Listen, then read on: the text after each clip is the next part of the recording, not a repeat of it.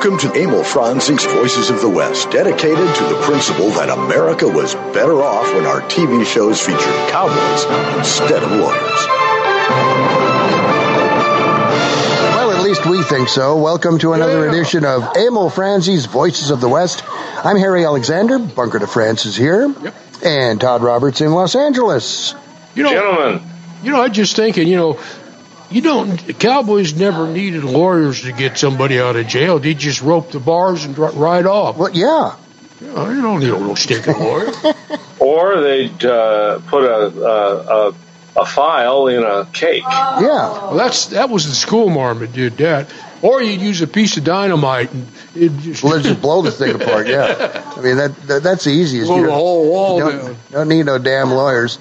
Hey, today's uh, topic here. Oh, by the way, we are streaming live to you from the beautiful White Stallion Yeah. Ranch just north of Tucson. Man, it had greened up here since Yeah. uh, last week's rain. And the road's passable. And the road is passable again, yes. We, Bunker, and I, Bunker and I thought we were going to have to spend the night out here last week, Todd, because of uh, the heavy Oh. rains and flash flooding and whatnot. It's pretty I know you were heart pretty heartbroken over Yeah, that. we were. We Well, were. you know, Harry, you, you you need to tell Todd about your new belt buckle. You know, I did a, an interview with um, uh, Stan Husted on the. Uh, it was supposed to be on one of his uh, uh, many podcasts, but It was. well, but it ended up on the Cowboy Way podcast. oh, that podcast. podcast. and uh, for whatever reason it did. And so somehow or other we got talking about buckles, and you know, and I said, well, you know, buckles are important to to a cowboy. It it it, it shows an accomplishment, you know, from the from rodeo or uh, whatever the competition might might have been. And you know, and I, I mentioned that uh, Todd has buckles. Uh, Bunker has all kinds of buckles. I don't have buckles. I have no buckle. Well, yesterday at breakfast, Bunker said, you know, in honor of me not having a buckle, he gave me a buckle. Now it's about a quarter of an inch buckle, and I might be able to buckle. I'm not sure. Maybe a shoelace. well, you know, I got to thinking, you know, talking talking with Bert there, I tried to get him to engrave it for you. yeah, right. Yeah. I mean, this is a really, really, really, really small, small, It's smaller small than a buckle. watch buckle. You know, I, I'll tell you what. But uh, it's well made. it's well made, and uh, when I lose 500 pounds, I'll be able to uh, wrap it around me. I reckon. Well, you could use it Well, for I didn't realize that you didn't have any buckles and or that you liked buckles. So I think you know we've discussed having a Yes, buckle made have. for the show Yes, for a long have. time. I think it's time. Yes, we j- Yeah. might have to do that. Uh, put it, put all that way our. Uh, Harry can hold his pants up. Get and believe rid me, you want to see get rid of that. Those suspenders. You really, well, you do want to see that. uh, today's topic, we are going to be talking uh, some history here. Adolf Francis Alphonse Bandelier. Now, this is not the guy who invented the straps that banditos wear over their It's shoulders, not? carrying all kinds of ammo. No, uh, uh, Bandelier was a uh, Swiss-born uh, gentleman, immigrated to the United States in the uh, 1800s, mid 1800s, uh, settled in Highland Park, Illinois, and then got this penchant for wanting to find out more about the West. And so he came out to the West and he started studying the Native Americans that are out here. Uh, Adolf was also an archaeologist, an anthropologist, and so yeah, yeah, I mean he writer, put an ologist on the ba- end of whatever word you want, and that's what uh, Adolf did. Um, as a result, we have lots of information now uh, that we never might have had uh, about uh, Native American indigenous populations had Bandelier not uh, done anything about it. And to boot, uh, he has a national monument in New Mexico named after him. And what's neat about that monument, it is just chock full of uh, mon- monuments of ruins, villages. Uh, archaeologically and historically, it's it's like it's like finding a treasure on Treasure Island. It's just and it's, there's stuff everywhere. There's stuff. there. still they're still finding stuff there. Uh, now I've got a longer, more entailed biography if you want if you want to hit that, or we can just jump around. Well, uh, I don't know that we need to have that much of a bio, but uh, go for it. Okay, well, we go here. Let's see. He was uh, born August 6th, which is why we're doing it today, because it is the 6th of August, in 1840. And that was 100 years and one day before I was born. Anyhow, he passed away in March 18 in 1940, 14, excuse me. He was a historian, anthropologist, explorer, born in Bern, Switzerland, as Harry said. His father was an officer in the Swiss army and criminal judge in the Bern district, and his mother was a Russian, but not that kind of Russian. No. It's the old Russian.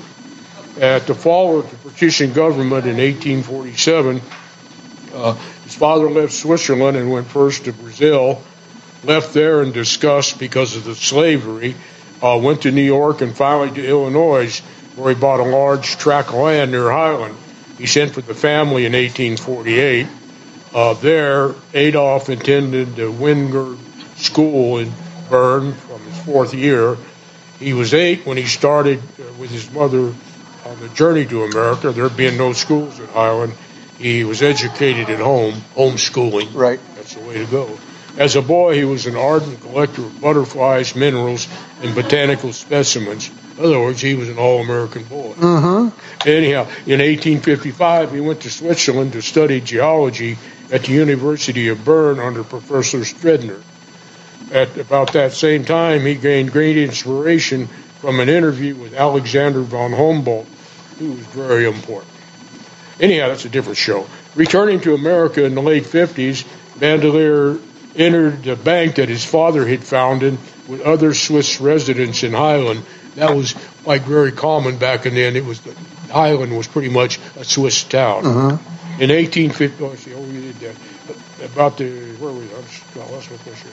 Okay, anyhow, the bank bank failed, uh, and this was right after the Civil War during the Depression. In 1860, he married Josephine Huey, a girl of Swiss parentage uh, from, the, from the town.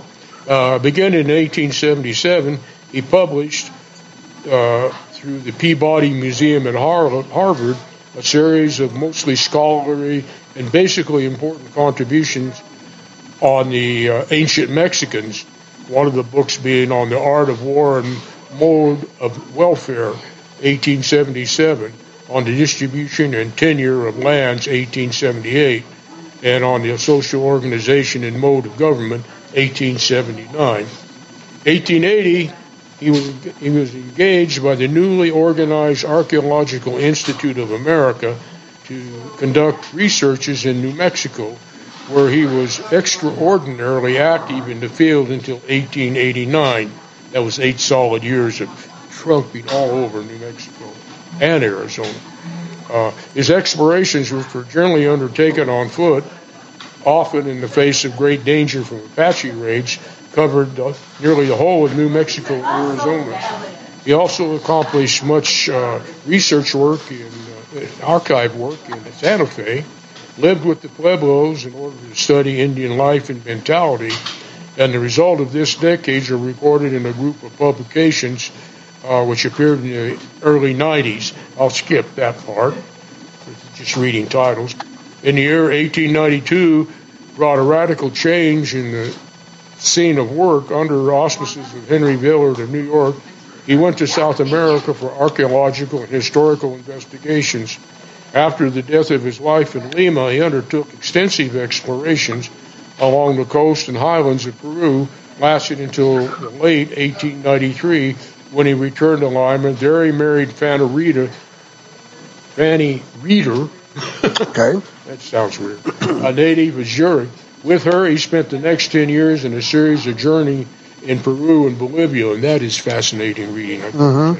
Anyhow, with periods of research in government and church records and in private libraries in La Paz and other cities.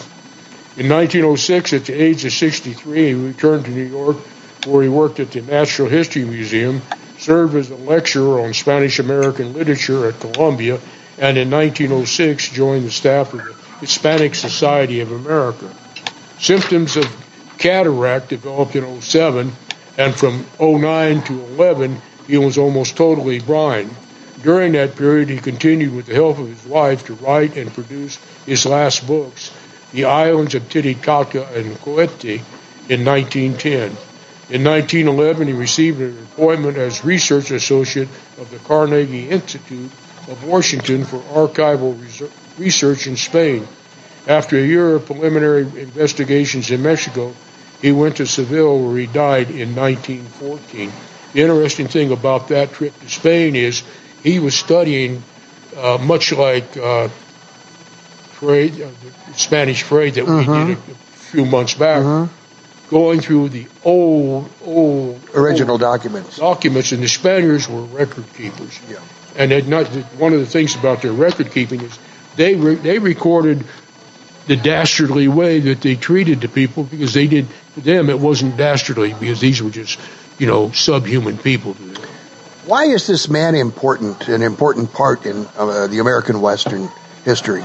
Well, basically, he wrote the book on archaeology, anthropology, ethnology, history of the region. And I mean, he, he immersed himself. There's a great story that Lummis tells because him and Lummis tracked around a whole bunch.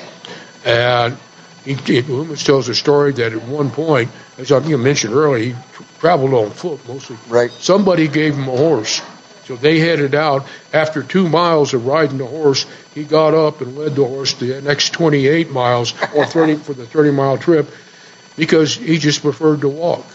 And I got some more stuff here I'll get to later that will go into kind of into depth about how he did it and, and you know things like that. So, did you learn uh, while you were in school in uh, New Mexico, uh, Bunker? Did you was anything about Bandelier ever taught? No, in fact, you know, if, unless unless you were interested in the park system, you wouldn't even know that they're you know they, they named a monument after him. And, and, that monument is located up in uh, north, north uh, eastern New Mexico. Is that correct? Yeah, northeast, northwest. North northwest would be the Navajo area. Well, that, he covered that part. He covered the, that part because too. the Navajos were the descendants of, of the early populations. Let me see if I can find something in there in the beginning. This guy just is, is really sounds like. Yeah, for, for those who don't like to read dry archaeology journals or anything like that, I don't know. It, for me, I get, I like reading history like that and, and reports and stuff because you learn, I think, you learn a lot about what has happened. You get it in the context of the, of the writer. And, you know, if you've ever done any studies of anything, you always try and find all kinds of information you know, about said subject. And so, you know, having having this kind of information is, pretty important. Well, you know, it, it is because one of the things is that by being there, he would he would he was like you know, digging pots, uh, taking soil samples, just you know, it was un. You know, it, it boggles my mind. I want to read a little thing here. This is kind of cool. This has, this is not to do with him, but it has to do with Bandelier, uh, the monument. It says a, a prehistoric cat reproduction near the ruins of Yapacheneye uh, on Potrero de las Vacas in the Bandelier National Monument, New Mexico. Now, the reproduction isn't like, you know, somebody, somebody, Charlie Russell painted a painting, right. someone reproduced it. This the reproduction was what the the indigenous people did, and it's a, it's called the Jemez Mountain Shrine of the Stone Lions, and these figures uh, were considered to be the foremost hunting shrine in the Southwest, thought to date to the 1300s, consisting of two cats, life size. Hmm. And I saw pictures of it, and I mean, it's not only in length and breadth, but also in depth. Wow. So it's almost like, you know, it's almost like having the cat there, except hmm. carved out of the tufa or that soft volcanic stone. Interesting. And uh, one of the things that's interesting, they, they think it, they were jaguars, but they're, they're crouched side by side, uh, tails extended, facing east. So there was, there was a ceremonial aspect about that. Mm-hmm.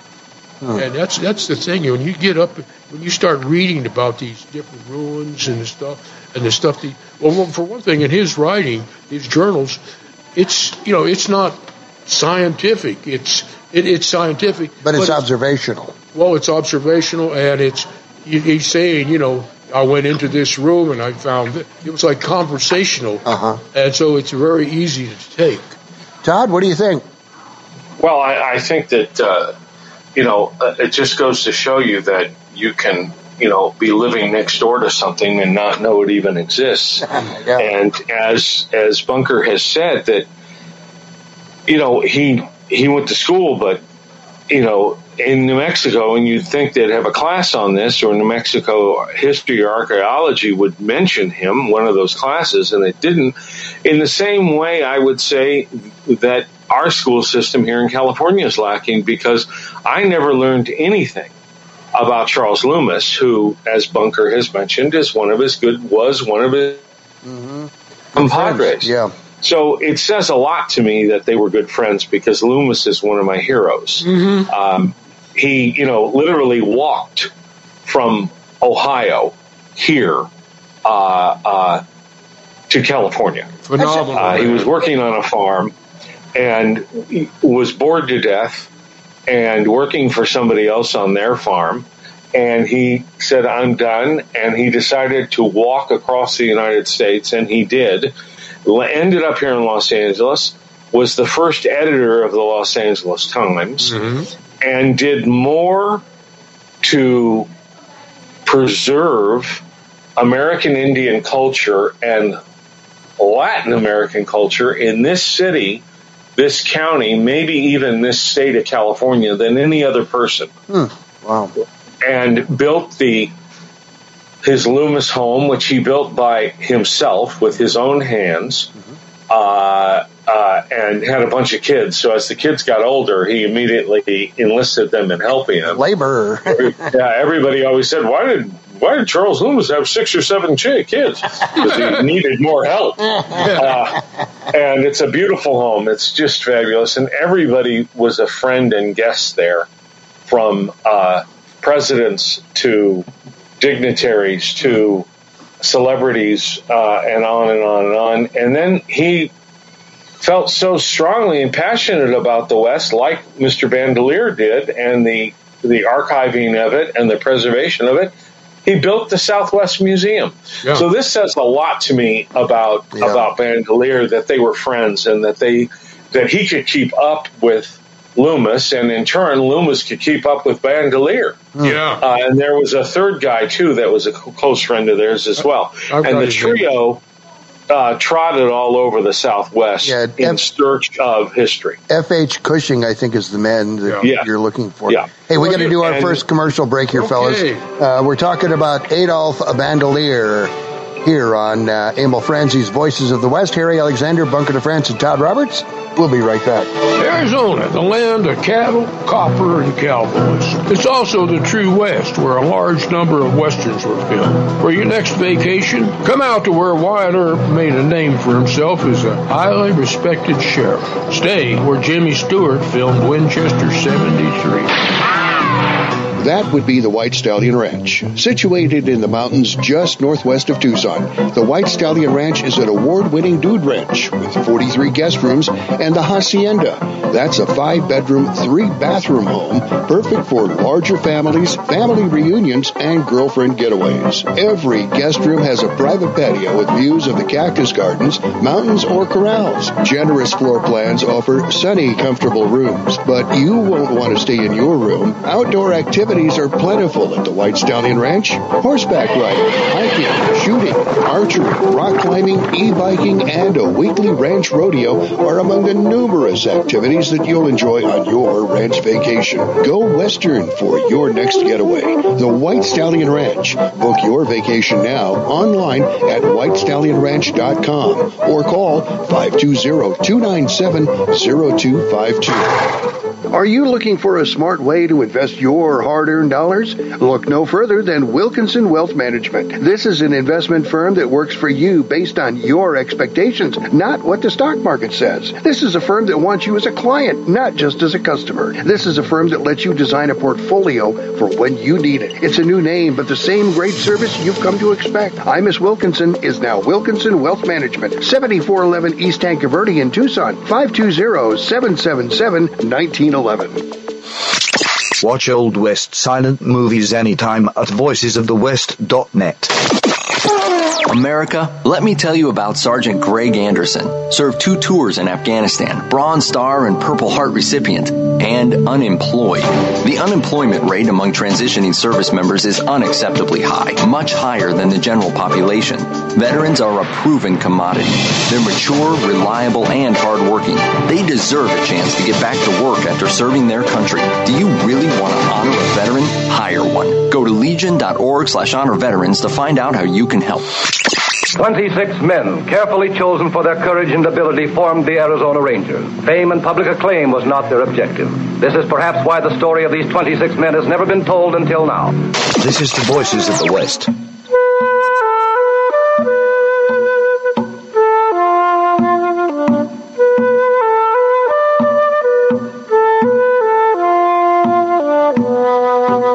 Back on Emil Franzi's Voices of the West. Harry Alexander, Bunker de France, and Todd Roberts. Thought I would uh, sl- slip in a little bit of, uh, yeah, uh, slip in a little bit of stuff there. Uh, Hey, well, you know, it's ancient Tiwa. well, you know, during the break, I, I was just thinking about everything that you guys talked about that these people walked across the damn country. Yeah. I mean, you know, I- yeah, obviously that's how they And and and he thought farming was hard. Yeah, and, and I mean, you know, th- that's how they traveled. That you, you walk or you ride in a wagon. I mean, Just just think about the, the Mormon handcart. I know. Yeah. I, I just, I just, And then nowadays, you know, you can't, your kids, you know, if, I've got to walk from the curb to the I know, school. I know, Can't you, Dad? Can't you drive up to the stairs? I know. Just, just, I, I can't even describe it. It, it. it just boggles me that people were able or had their mindset that they would do that and accomplish it. Well, you know, And then built this house Yeah. with his own hands. Yeah, well, you know, You know, and then built the Southwest Museum. I mean, he didn't physically build the Southwest Museum, Right, but he right. he basically said, "Okay, guys." Uh, he went to all his friends and everybody he Raised knew. the money. He knew Roosevelt. Roosevelt came to visit him at his home, close friend. and and and, and close friends, and said, "You know, you're gonna you you and you and you and you, everybody, we're all pitching money, in and we're gonna build this thing." This is not. And by the way, this is not recent. This is this is in 1911. yeah, 1912. He's building a museum to uh, preserve American Indian artifacts and art and culture when part of this country was still hoping uh, that, you know, they could send them to reservations and make them all go away. Is that the one So up he in Pasadena? opposite thought. Is that the one up in Pasadena? Well, it's on the one. It's on the Pasadena Freeway. Yeah. Oh, that's out awesome. of downtown, and uh, it's way before Pasadena. It's in the. Yeah. It's in the canyon or whatever they want to call that. Yeah. They. Uh, it's been renamed the Arroyo Seco, The, uh, and uh, the and has taken over that collection. Who? Uh, the Autry has taken over that Yeah, collection. the Autry has taken over the collection. Uh, they took everything out of the museum because they said that uh, there were two problems. The first problem they discovered was that the curator was selling items of historical significance out the back door. boy, oh boy. Um, and, uh, you know, he was looking for a really nice condo in Puerto Vallarta. I think he got a condo somewhere else at Folsom. yeah. Um, and then the other thing was is the building has some structural issues. Mm-hmm. So they took everything out of it, closed the store, closed the other wing, closed everything. But the building's still there and you can go there, but it's only open now four hours on a Saturday.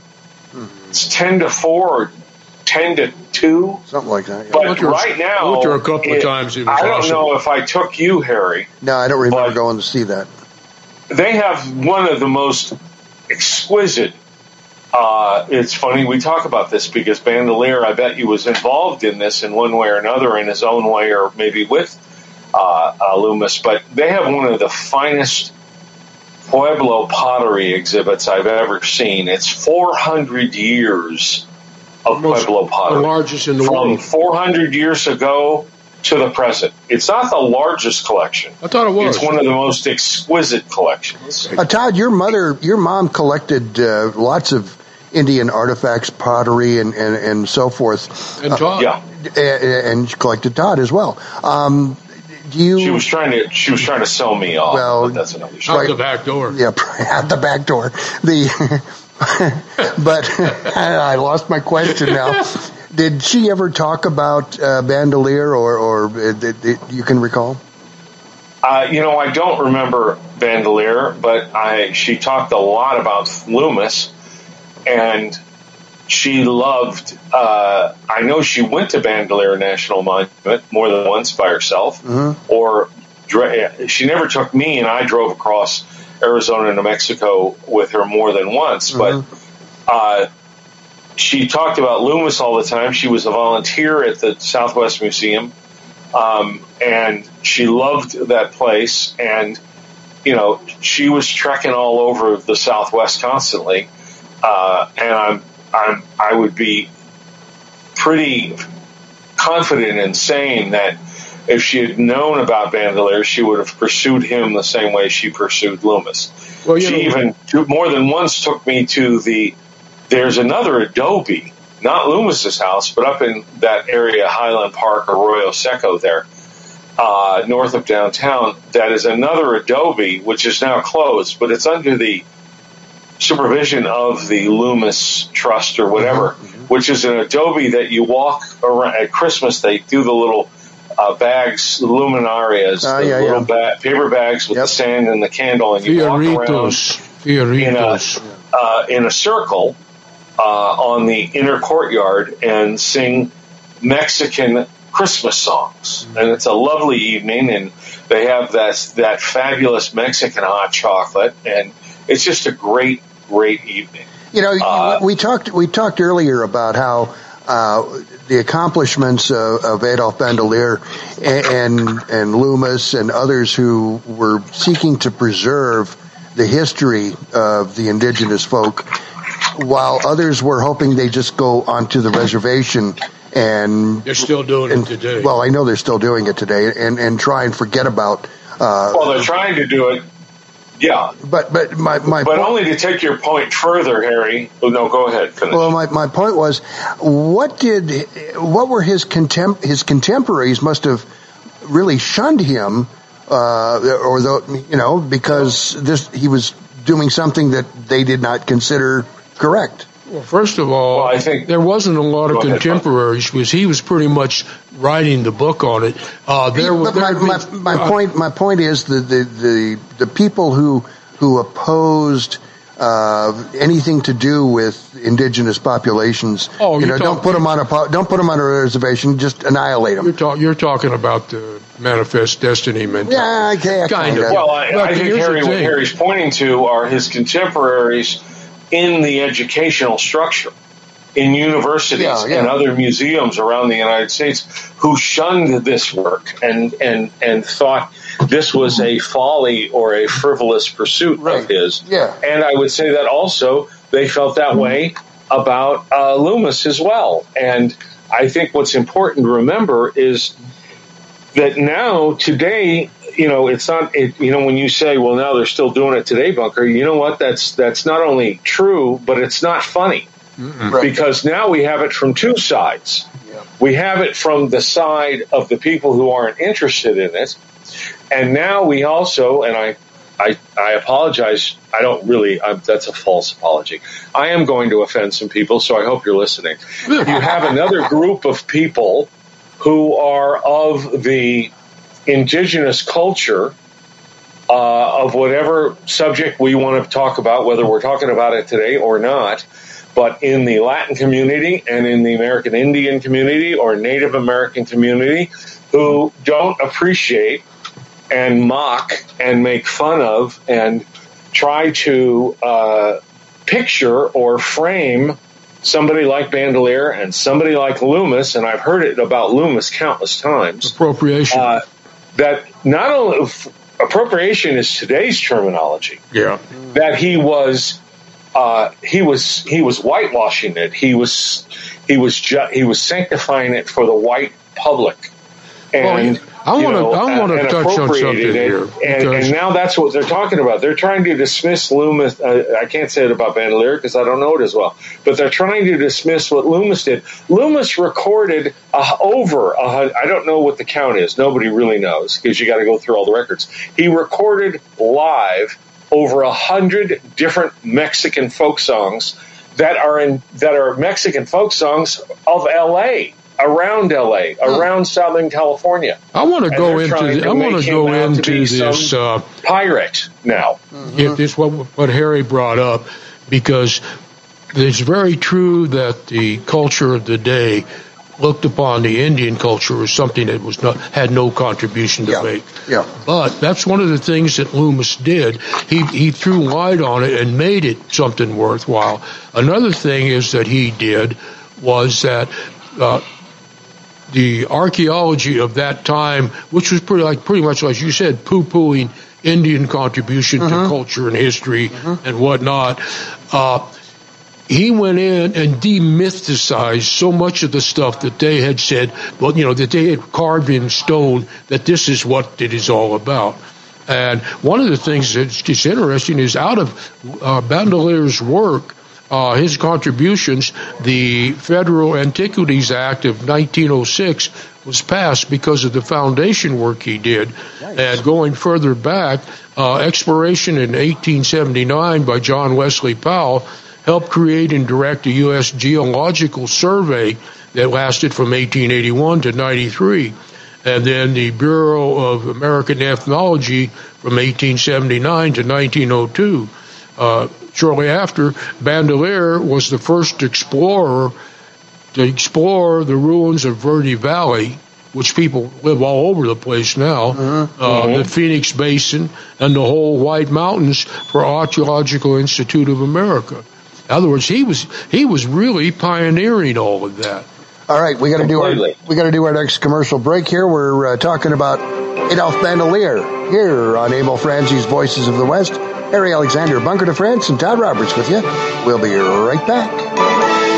Can you even imagine switching back to pen and paper to run your business? Every year we become more and more dependent upon our technology. If your network is not set up properly, you're just one click or one email away from losing data critical to your operation. Arizona Computer Guru offers a host of services to prevent and protect you from disaster. From online backup services to email filtering to fully managed network services, Arizona Computer Guru is here to keep your network secure, your data safe, and your budget in the black. To schedule your free consultation, call 304 8300. The Tucson Trap and Ski Club dates from 1948 and is now at 7800 West Old Ajo Highway. The club owns 80 acres and leases 300 more from Pima County that supports 50 trap fields, 15 skeet fields, two five stand fields, two sporting clays courses with 12 stations each, a 9,000 square foot clubhouse, 200 full service RV hookups for members, and free Wi-Fi. This expansive facility gives enough room to host major national and international events annually, bringing thousands of people to the community. Check it out at TucsonTrapandSki.com. You've got some cattle you want rustled, but don't have enough henchmen of your own to do the job.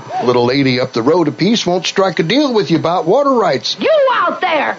Come one step nearer and old Bess here'll spit right in your eye. So you need to strike your own deal, but you need the right henchman to do the job. The stage is hauling a Wells Fargo box loaded with gold. You've got the perfect spot to liberate that gold, but blank henchmen to pull off the job. What to do? You better start packing a handgun. Call Rent a Hench. We're a bad guy rental agency. We provide you with enough scruffy henchmen to tackle any job with specific directions.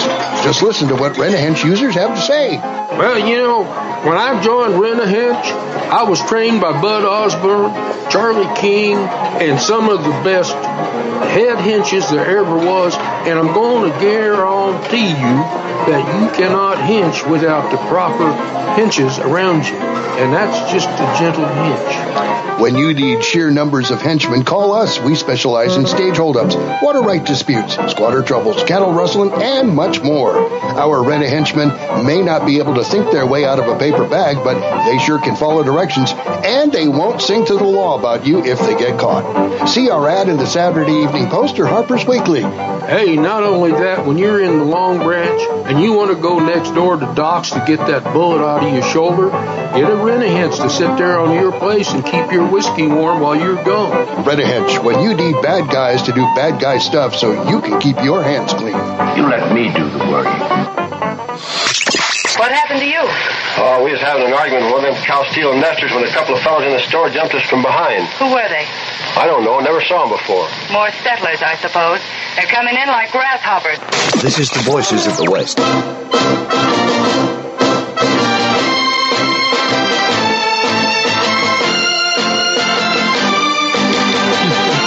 We're back on Emil Franzi's Voices of the West. Harry Alexander, Bunker de France, and Todd Roberts with you.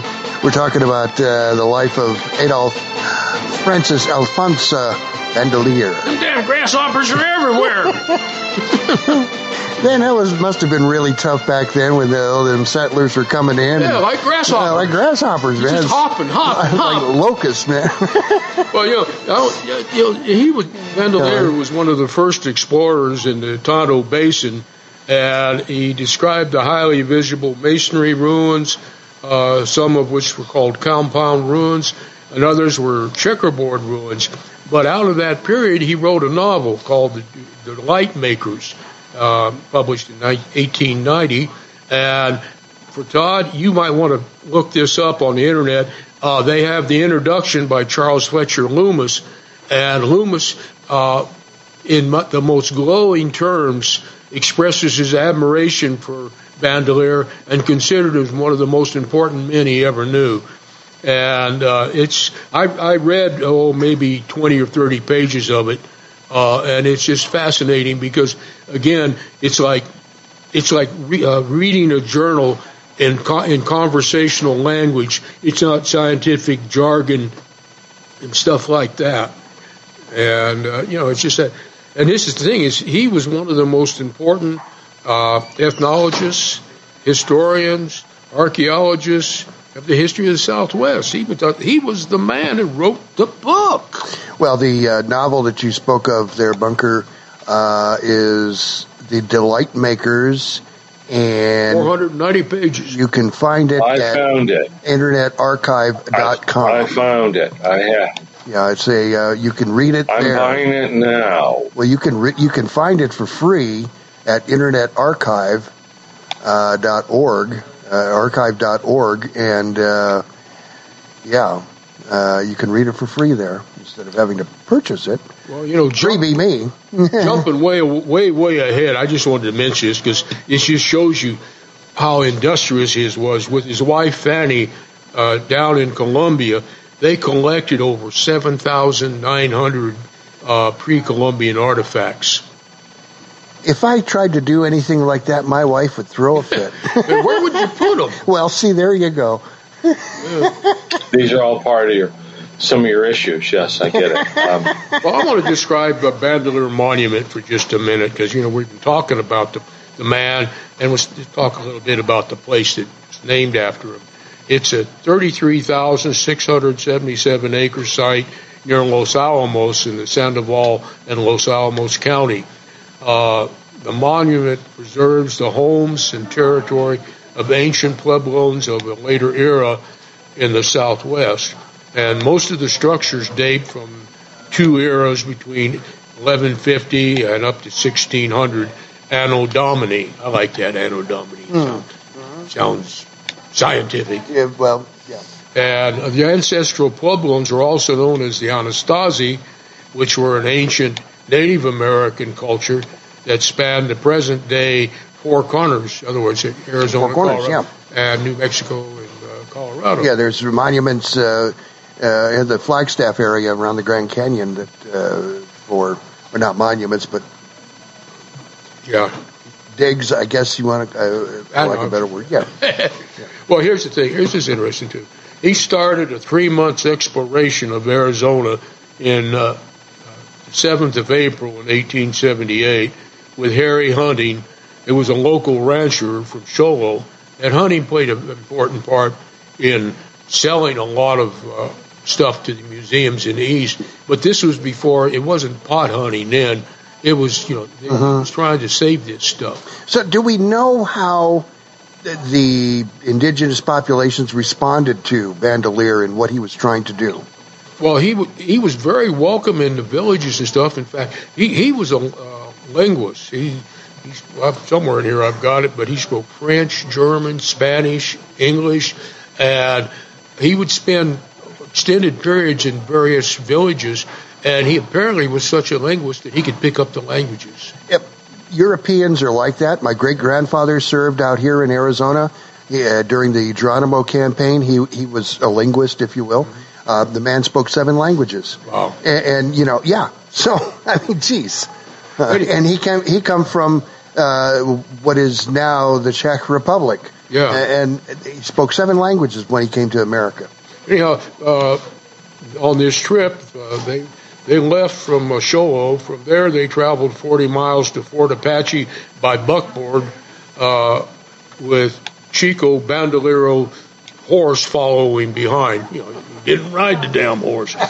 he spent several days exploring sites near the fort, including Kanishkaha Pueblo. While at uh, the fort, he reviewed new, he received news of the death of of the oh he re- this is cool this is cool. While he was at the fort he received news of his death at the hands of Geronimo. I see. Yeah he was dead. And he wrote in he wrote, wrote later in his uh, journal my obituaries are so far flattering. And then he con- anyhow, he continued to Fort Thomas, uh, San Carlos, Globe.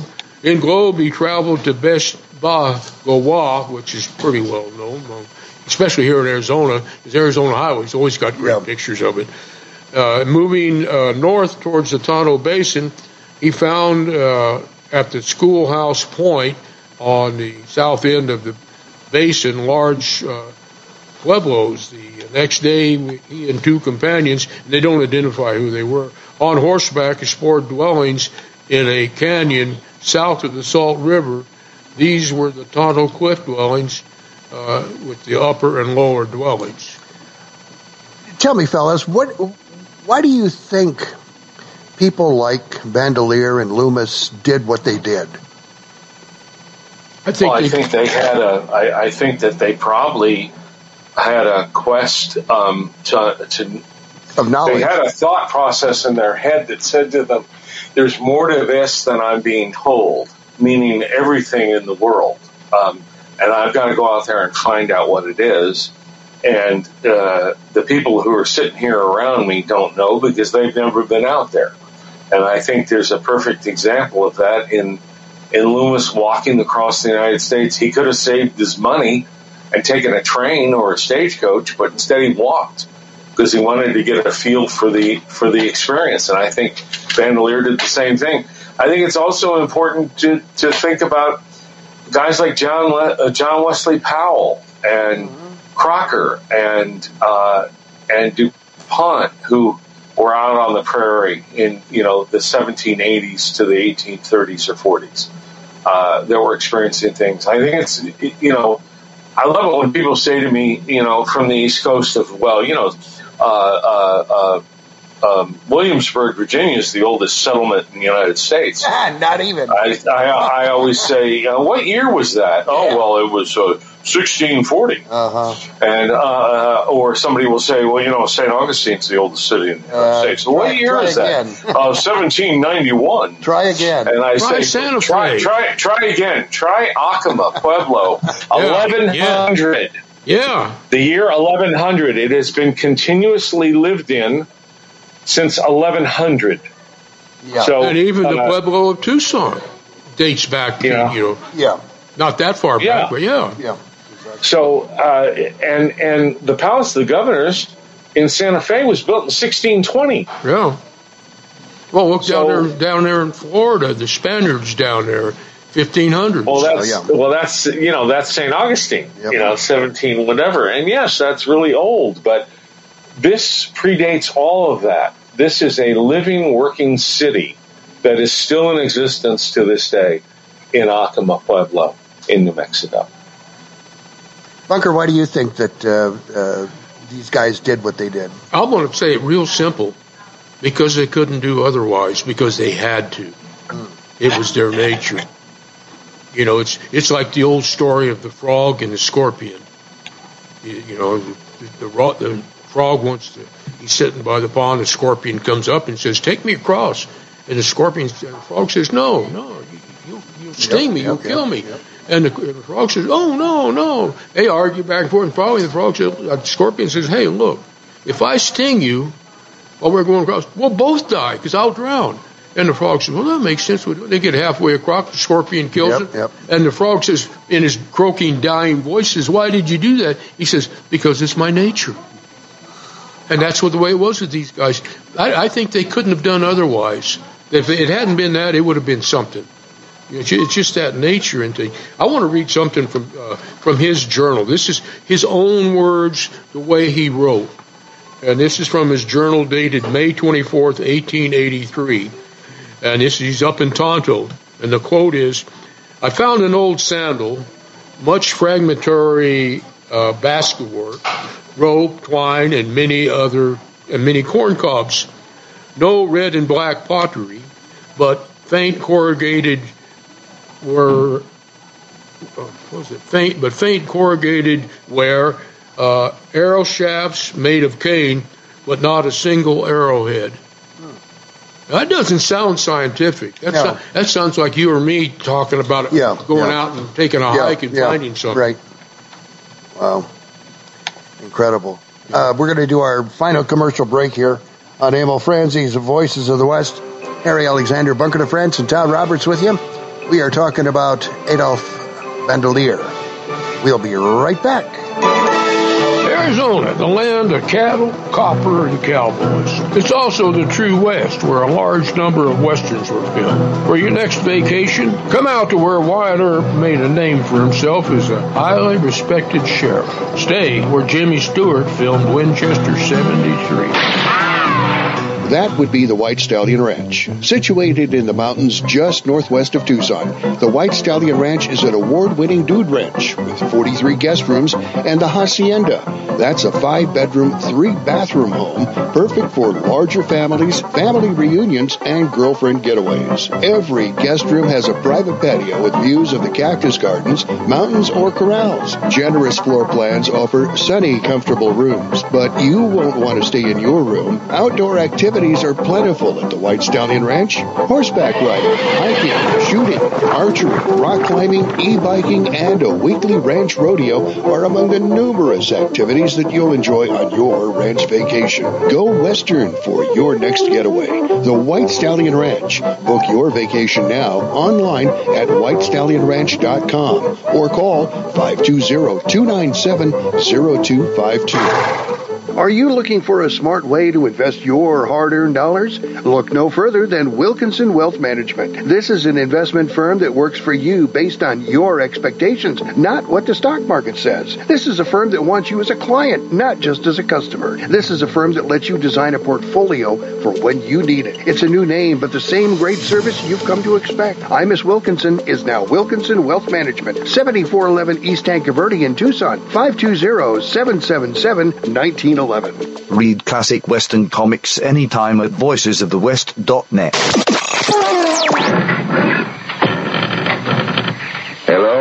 I'm Mr. Ed. No doubt you've heard about rescue groups for dogs and cats. But did you know there's a rescue group for horses? That's right, it's called Horse It Around Rescue. Founders Steve Boyce and Teresa Worrell are helping out all those equine victims of neglect and cruelty by giving them a place to restore their health and wellness. And Horse It Around provides a nurturing and natural environment where horses can be horses, so they can be adopted out into forever homes. More than 120 horses, mules, and donkeys have been adopted out, but like everything else, it costs money to run the project. Horse It Around is a 501c3 nonprofit located in southeast Arizona. Your tax-deductible donations to Horse It Around will go a long way so those horses can be horses. Check out the website, horseitaroundrescue.org. Make a difference in a horse's life. That's horseitaroundrescue.org.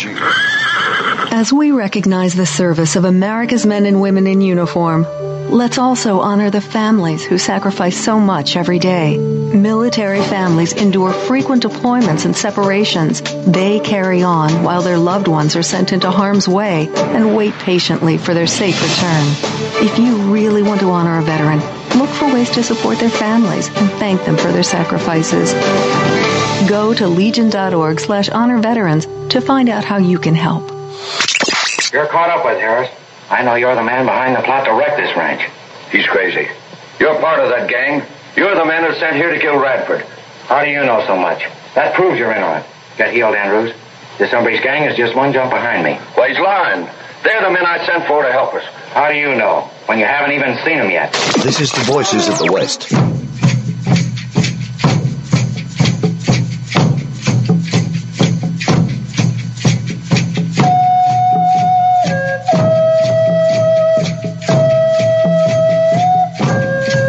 We're back on Emil Franzi's Voices of the West. Harry Alexander Bunker to France and Todd Roberts in Los Angeles. We're doing the uh, Native American bump music here because we can.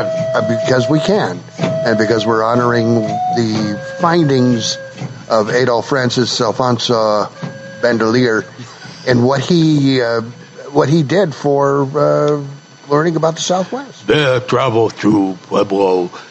People no longer there. Bear never knew people were there because Bear is just Bear. Yeah. Well, here, this is for you, Todd. This is this is from the introduction uh, that Lummis writing about uh, Bandelier and describing him, and, and this is him and him and Bandelier traveling together.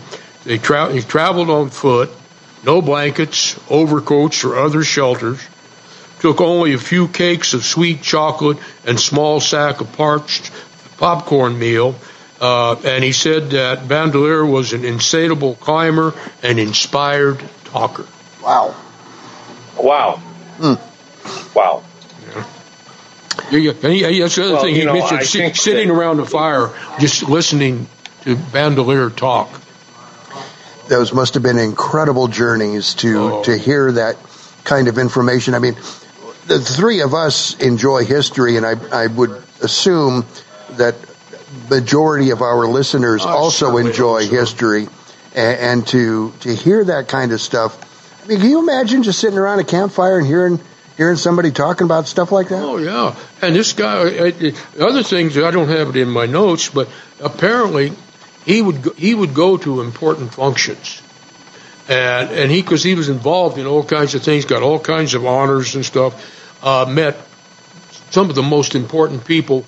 You know, he was the kind of guy. I wouldn't be surprised if he hadn't sat down and had a conversation with Roosevelt. Yeah. I know he had he talked with Muir. Yeah. But uh, they said that he was kind of he, one of those guys that, oh, like Charlie Russell. Uh, wherever Charlie went, people would shut up and listen to because they wanted to hear his stories. Mm-hmm. And they said he was soft spoken, he was not pushy or aggressive, and was not ambitious either, but very productive. And this is this this is another piece here. We'll, we'll just show you how. Uh, how respected he was. He did extensive research in the archives of old and New Mexico, and because of that, was commissioned, commissioned by Archbishop Salpointe to prepare a 1,400-page history of the colonization and missions of Sonora, Chihuahua, New Mexico, and Arizona, illustrated with some 400 watercolors, uh, sketches for the presentation to Pope Leo XIII for his Jubilee. And uh, I was looking at some of the books, and he did his and his him and his wife did the most detailed watercolor sketches of the you know, artifacts and ruins. You know, there was no camera, Right, right. and so so that's that just showed he was so meticulous and so efficient in what he did. You know, we lots of people poo-poo history and say, "Oh, you don't need to learn any of that nonsense because it happened way back when." But you know, learning about that stuff from way back when uh, is really important because you just got to know it. You know, I appreciate then more than I appreciate now. Yeah, uh, That's for sure. You know, we're living. Well, I think I think it's important uh, to keep in. You know, if you don't know your history, you don't have any perspective. there you go. anything. Yep.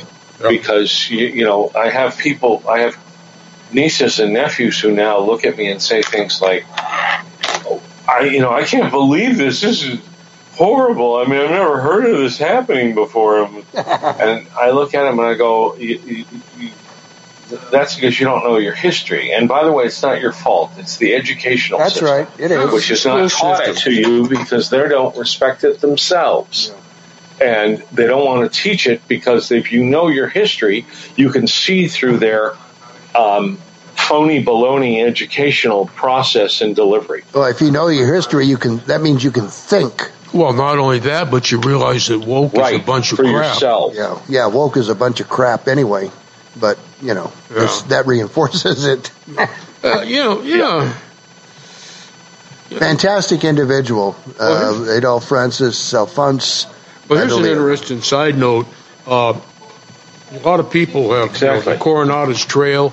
You know, where where did it go? How Yeah. what was the route and stuff?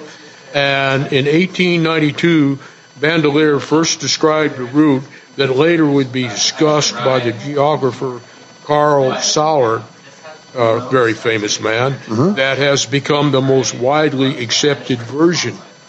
Think about that. And, you know, back, this 1892. Yeah, Todd. And they're still arguing today about the route. Hmm. Did, Go ahead, Todd. Did it go through Tubac? You're going in and out on me, Harry. I'm going to disconnect and come back. Oh, okay. All right. Very well. All right. So, uh, yeah, I don't know. Did it go through Tubac? Well, they they, they, they know that they they're, oh, they they think they know that it went through up to San Pedro, and if it went up to San Pedro, they probably uh, before Tubac was Tubac, obviously. Yeah, yeah. But they think it may have camped there in that area. Wow. Well, and we, and you know, getting back to what you were saying about history, Gary. I mean, we wouldn't, without history, we wouldn't know that uh, native peoples have been living on this continent for ten thousand years. I know. Yeah. Yeah. and and and you wouldn't know anything that you do know today because you don't have any frame of reference for it. You think everything is this is the first time it's ever happened. I Mhm. remember years ago when there was a um, there was video of uh, uh, an orca uh, cow and her calf, and a great white shark kept trying to separate the mother from its calf.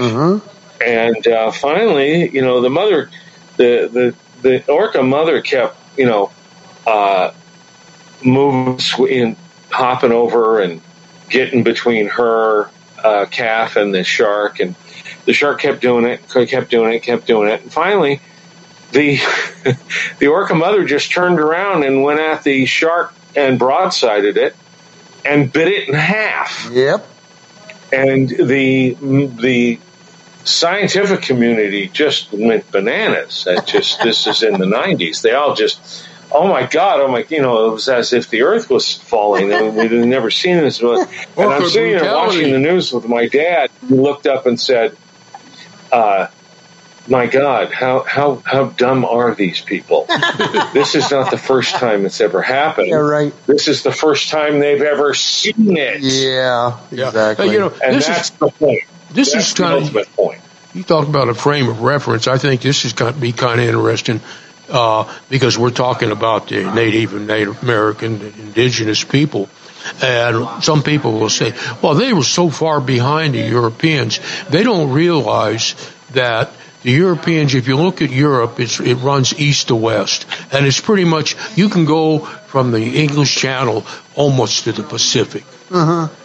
The American colonies, the co- continent, ran north to south with very high mountains, very hot deserts, very barren plains. So they, the, ability to move around was very limited in that sense. You- they- and to explore and interconnect with other people and get that relationship of trade.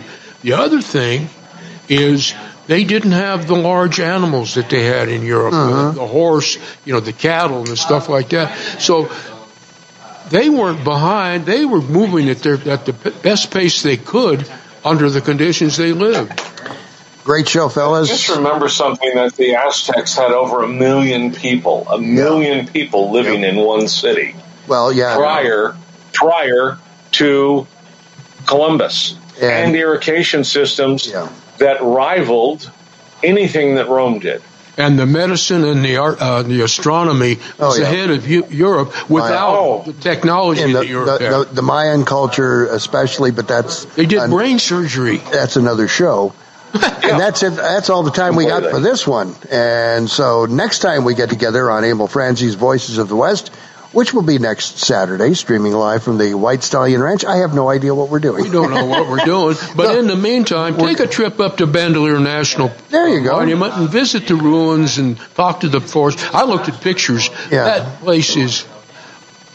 I, that would want to make a western movie there. There you go. It's just awesome. That's that's the way to fly fire. And uh, we like that. That's it for this edition of, the, of Emil Franzi's Voices of the West. And by the way, a happy birthday to Mr. Bunker de France That's for tomorrow. Tomorrow, so it doesn't count today. Yeah, it does. Bunker, happy birthday! And Harry gave me Grass, the Buck Ramsey book. I have been hunting for that for years. God bless you, Harry. And 78, 79, 80 archaeological O's to you. All right, everybody. Thank you much for joining us. We'll talk to you next week. Bye bye.